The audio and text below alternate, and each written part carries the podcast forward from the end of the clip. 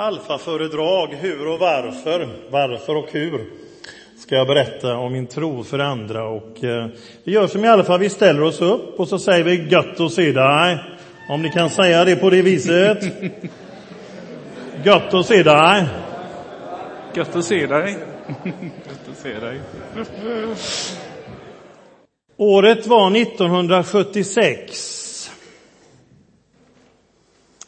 Och jag hade bestämt mig för att det var Jesus som gällde och inget annat. Det var honom jag ville satsa mitt liv på. Och var ni med på 70-talet, ni som var med, ni minns hur stämningarna var. Kommer ni ihåg här nu när vi hade vår eh, 90-årsjubileum och Benke visade bilder förra lördagen? Det var ju häftigt. Och så var det en bild på ungdomskören, en av, de, en av körerna vi hade i kyrkan. Kommer ni ihåg vad det stod på affischen i det rummet? Det fanns en bild där och så var det en affisch. Kommer ni ihåg det? Ja, det är bra Agnes. Eh, kommer ni ihåg vad som stod på affischen? Någon? Något med revolution, säger Anders. Har du en fin skiva där? Det är bra Agnes.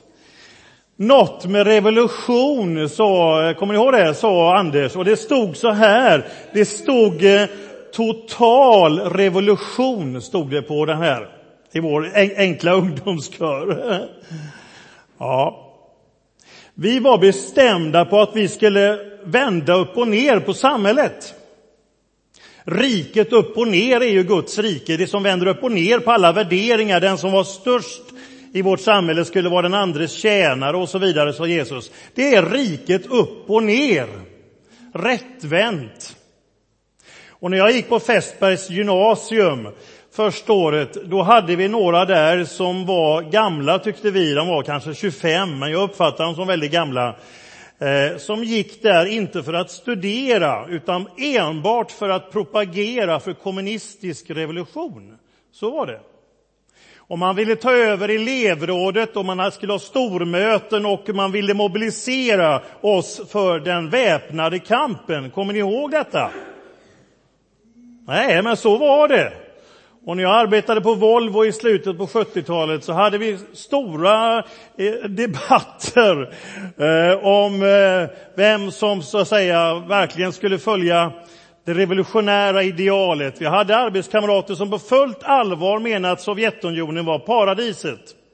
Fullt allvar. De hade åkt på komsomoläger i Sovjetunionen och sagt att det här är paradiset. Och de var så inspirerade ända, och så kom Solidaritet och varvsarbetarna i Gdansk och Lech Walesa. Och, och de tyckte det här var rediga arbetare, så här ska vi göra. Och ända tills den dagen Lech Wałęsa kallade in prästerna och sa nu vill vi fira nattvard i Leninvarvet i Gdansk. Då blev det tyst på kommunisterna. Då satte de i halsen. Och vi sa det är precis så när man följer Jesus. Då kan man arbeta för mänskliga rättigheter och för rätta löner. Ni vet ju att arbetarrörelsen och frikyrkorörelsen och eh, nykterhetsrörelsen växte fram gemensamt. De första som var med och ledde i ådalsstrejker och i förhandlingar med arbetsgivare om rätt bra arbetstider och allt vad som var, var kristna företrädare. Den första som satt i regeringen för socialdemokratin var en kristen man, en missionsförbundare. Det fanns ett naturligt engagemang, frihet, jämlik och broderskap. Och vi bestämde oss för att det var Jesus som vi ville följa. Det var ju lite efterdyningar av Jesusrörelsen. Ni märks det här märkliga, alla hippiefolken och flower power i tusentals som kom till tro. Och jag glömmer aldrig när Chuck Smith, pastor i Calvary Chapel i Kalifornien, på en predikantvecka i Stockholm 1977 berättade hur det gick till. Och jag har nämnt det förut och jag gör det igen. De var en jättefin församling, sa de. De hade en jättefin kör och allt var så fint. Och så hade de lagt in en dyrbar ny matta, berättade Chuck Smith, och alla var så stolta över mattan. Och så plötsligt så väller det in flera hundra från den här hippierörelsen. Barfota, smutsiga, långhåriga och bedrövliga och luktar inte parfym från Paris och det blev jättejobbigt. Och så sa Chuck Smith att till råga på allt så ville de bli frälsta. det var inte nog med problemet att de kom in och skitade ner mattan. De ville bli frälsta också. Ja, Okej, det kan de väl få då, men då får det vara slips och kavaj och lite stil på det hela. Sen så sa Chuck Smith att Guds ande drabbade dem och de förstod att mattan var ju inte viktigare än människan, det var ju tvärtom. Och så fick de döpa tusentals i den församlingen i San Diego, i Calvary Chapel. Om ni kommer ihåg, vi hade ett Jesushus här i Mölndal som förestods av Fred Nilsson på den tiden. Och jag var lite för liten, jag var där och tyckte det var spännande att se de här långhåriga och jeans och halleluja och amen och allt ni vet. Det var spännande, men jag var lite för ung. Men vi, tror jag, drabbades av det som ändå fanns där i mitten av 70-talet.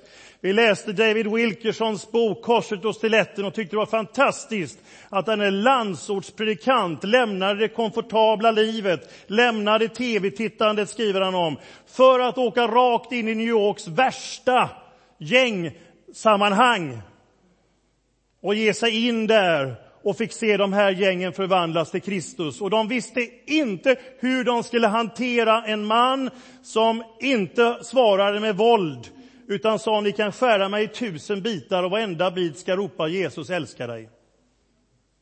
De visste precis hur våldet skulle hanteras, men denne man klarade de inte av. Och han blev ett redskap till många av de här gängen kom till tro på Jesus Kristus.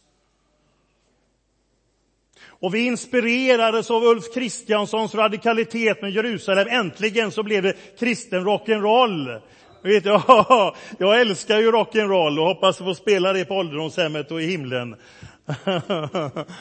Så ska det vara lite tryck så blir det rock'n'roll. Jag kan lyssna på annat också, men jag gillar rock'n'roll. Och så kom Jerusalem med en sån rak framtoning och Ulf var så frimodig och vi kände liksom bara hur vi glada och växte. Det var inte så lätt i början i Jerusalem, de åkte runt och de trodde att det var pensionärssamkväm med bilder från Jerusalem. Det blev lite jobbigt i början där då. Men de som var med på noterna sa de, det var ingen fara, vi kopplade ut hörapparaten och sen gick det bra. ja. Och jag köpte till min fina Austin Cambridge Deluxe-bil, köpte jag stora sådana här, New Life in Jesus. Körde jag runt med den här fina engelska bilen. Vi ville provocera, utmana, vi tyckte att kristna hade varit så länge på reträtten. Han har hamnat i baklås på grund av Ingmar Hedenius och Herbert Tingsten och vi behöver huka oss och vi vågar inte vara raka. Jag säger inte det som, men så upplevde vi det som 19-åringar, så det är liksom ingen dom över den tiden, utan vi bara kände så. Vi kan ge skäl för vår tro. Vi läste på om alla filosofier, religioner och allting och vi ville debattera, vi ville sticka fram hakan, vi ville kunna svara för vår tro. Vi var inga mähän, utan vi vågade, så kände vi det. Enkelhet och radikalitet och efterföljelse och jag ber Gud att få bevara det i mitt hjärta. Och så parkerade jag nu Life in Jesus, vet ni jag berättade det och, och, och min kära granne mitt emot till slut så smällde han av och sa, kan du inte parkera bilen någon annanstans? Jag orkar inte se New Life in Jesus varenda morgon. ja. Jag var ju 19 då, så jag var ju lite obstinat. Så jag flyttade bilen en meter, men jag tänkte helt ska han inte klara sig. ja, så var det. Och när vi körde fast i tullen i Tyskland, där vi körde fast, han vi skulle åka med Lorentz Gottfridsson med massa instrument och grejer ner till Frankfurt. Vi bara körde iväg och jag hade inget S-märke, jag har berättat det här förut också, men jag gör det igen. Jag hade inget S-märke på bilen och tyska var väldigt noggrant. Och då hade jag ett Jesusmärke istället, one way, och jag sa det där, är min, där kommer jag ifrån. och då sa tysken, jaha, sa han, ja okej då, men det, det var det, ritade han ett S i dammet, det, så, så går det bra. Ja. Mm. Och så sa jag till förhörsledaren, han var utsatt för riktigt förhör och socionom och psykolog, för att kolla hur samvetsnöden var om man ville vara vapenvägrare. Det var inte så lätt på den tiden. För det var vi, vi var pacifister och vapenvägrare, de flesta. Och då fick man utsättas för förhör. Och då sa jag det, någon sa till mig, har du inte större, liksom, känner du lojalitet verkligen för Sverige? Jo, sa jag, det gör jag, men jag har ett medborgarskap till, sa jag. Jaha, sa hon, och letade i papperna förtvivlat, var då någonstans? Jag är medborgare i Guds rike med, sa jag. Jaha, sa hon. Ja. Där är min djupaste lojalitet. Ja. Sen skulle jag vara nygift och bli inkallad. Jag skulle vara en månad på sån här repövning och jag var precis nygift och jag sa det kan ju inte gå. Jag letade upp ett bibelställe i Moseboken där det står att den som är nygift ska inte göra militärtjänstgöringen utan vara ledig ett, ett år för det för att glädja sin hustru. Så det skrev jag till Försvarsmakten, kolla här.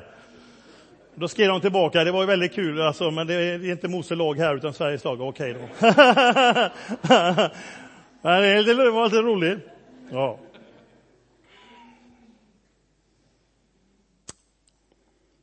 Och det har varit mycket vittnande och mycket debatterande. Vi, vi eh, ehm,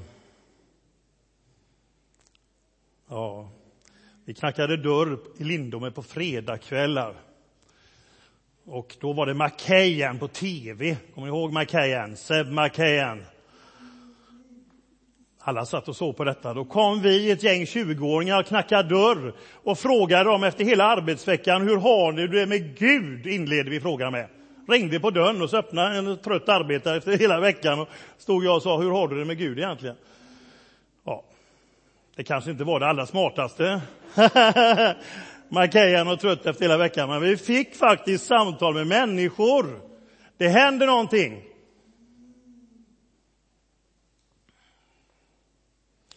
Och det finns en sån längtan idag med efter att få samtala om de viktiga frågorna. Inte bara fotboll som jag tycker är kul att eh, prata om, eller, eller musik eller någonting annat, utan de viktiga frågorna på djupet. Vi upplever det i vår alfakurs. Det finns människor, man är så glad att det finns det här forumet, för äntligen kan man någonstans bli tagen på allvar och få prata om det som ändå som är viktigt i livet varifrån vi kommer och vart vi är på väg. Och en kvinna hon sa det var så skönt att få bli respekterad och lyssnad på, tagen på allvar och inte som det var i hennes umgängeskrets annars, att hon sa usch vad jobbigt när hon druckit vin igen, nu ska hon bli sådär jobbig, tungt och jobbigt och besvärligt. Och, nej, man lyssnade, man respekterar och, vi, och det finns ett samtalsforum av de viktiga frågorna. Och ibland tänker man evangelisation som sådana här punktinsatser. Man gör lite här och där och det kan man göra. Första sommaren när jag var, bestämde mig för att följa Jesus var jag ute sex veckor i raken och pratade med människor på gator. Jag ska aldrig göra om det i sex veckor på raken, men det, det, så blev det. Vi var i Mölndal och i Strömstad och jag var med Stanley Sjöberg två veckor i Stockholm och så var jag med ett gäng till Antwerpen och alla platser i Belgien hamnade jag sex veckor på raken ut på gatorna, sjöng och pratade med människor om Jesus Kristus. Det var fantastiskt. Men kanske inte sex veckor på raken. Nej. Jag behövde en liten paus. Eh, men sen kan det vara så här, vi är ute och sjunger nere vid Netto och plötsligt hamnar några människor här i vår gudstjänst för första gången. Och vi har allsång nu på lördag. Välkomna till Albertstorg och var med och sjung med Bobos trio. Eh, och ta med människor.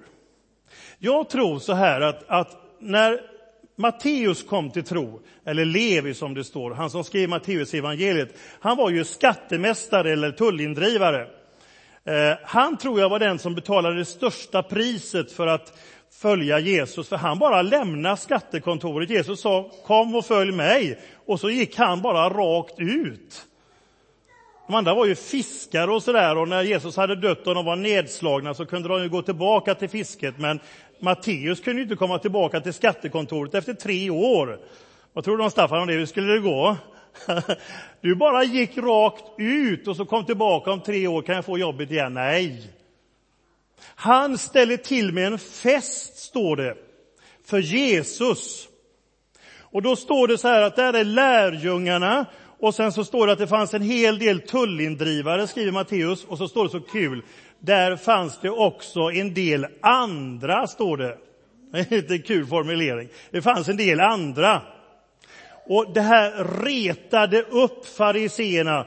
Och så säger man så här, hur kan ni äta med tullindrivare och syndare, står det. Ni vet, Jesus fick kommentera sin samtid och säga, Johannes, han var det fel på, för han varken åt eller drack. Då sa man, han är besatt. Men om mig säger ni för att jag äter och dricker, titta vilken drinkare och frossare han är. En vän till tullindrivare och syndare.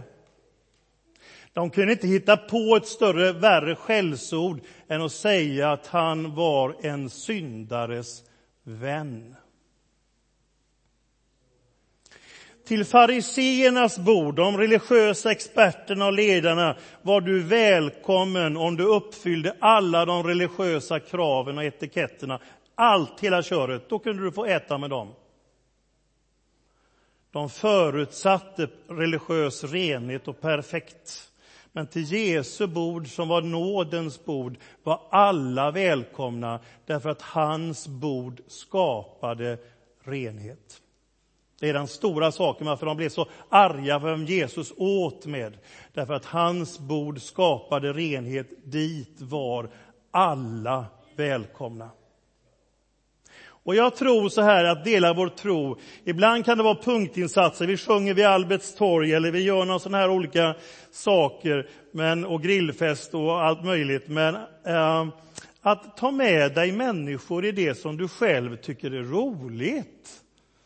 Tycker du det är kul att gå på fotboll, så ta med dig lite grannar. Tycker du det är kul att grilla, så ta med dig arbetskamrater och lite andra. Eh, tycker du att det är eh, roligt att spela golf, så ta med dig några på golfturen av dina vänner, arbetskamrater och andra, där man på ett naturligt sätt man bygger relationer, man är vän. Och sen är det naturligt vänner emellan att dela det som är allra viktigast, nämligen vår Jesuserfarenhet.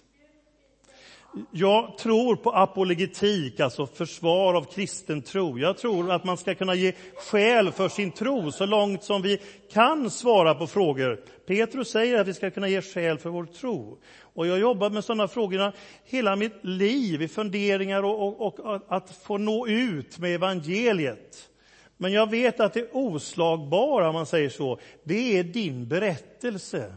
Det är din erfarenhet. Det är inte alla argumenten hit och dit egentligen, utan du äger din berättelse. Den kan ingen ta ifrån dig. Jag kan berätta om Jesus, så här betyder Jesus för mig. Det kan aldrig debatteras bort. Och den kan du ta med dig, den upplevelsen, erfarenheten till människor du möter. Det var inte proffs som fick uppdraget av Jesus, utan det var vanliga lärjungar, enkla människor, män och kvinnor, fick uppdraget att gå ut. Och de behövde inte knuffas ut, gå därför ut i hela världen och göra alla folk till lärjungar. Mig är given all makt, Döp dem i Faderns och Sonens och Heligandens namn och se jag med er alla dagar intill tidens slut. Gå står det i svenskan, det står inte så i grundtexten. Det står när ni därför går ut. Därför att Jesus har besegrat synden och döden. Och då behövde de inte fösas ut, utan när Guds heliga ande kom över dem så, så gick man ut. Och så sa man så här, vi kan inte tiga. Vi kan inte hålla klaffen, vi kan inte låta bli att berätta om Jesus, säger de. De vill ju stoppa det, nu får ni sluta med detta. Nej, vi kan inte låta bli att tala om vad vi har sett och hört. Din berättelse, och du duger. Abraham Lincoln lär ha sagt, han har sagt många bra saker på sin tid var amerikanske presidenten. Jag slutar med det. Han sa så här att Gud måste älska vanliga män, eh, människor extra mycket eftersom han gjort så många av oss, sa han tycker jag var fint sagt av en amerikansk president. Gud måste älska vanliga människor extra mycket, för han har gjort så många, så många av oss. Och det är så många som längtar här ute i vårt samhälle att det finns någon som vill prata om det som är angeläget och viktigt. Och vi kan ge berättelsen vad Jesus betyder i våra liv. Amen. Låt oss bli stilla och reflektera och så får vi lyssna till sång.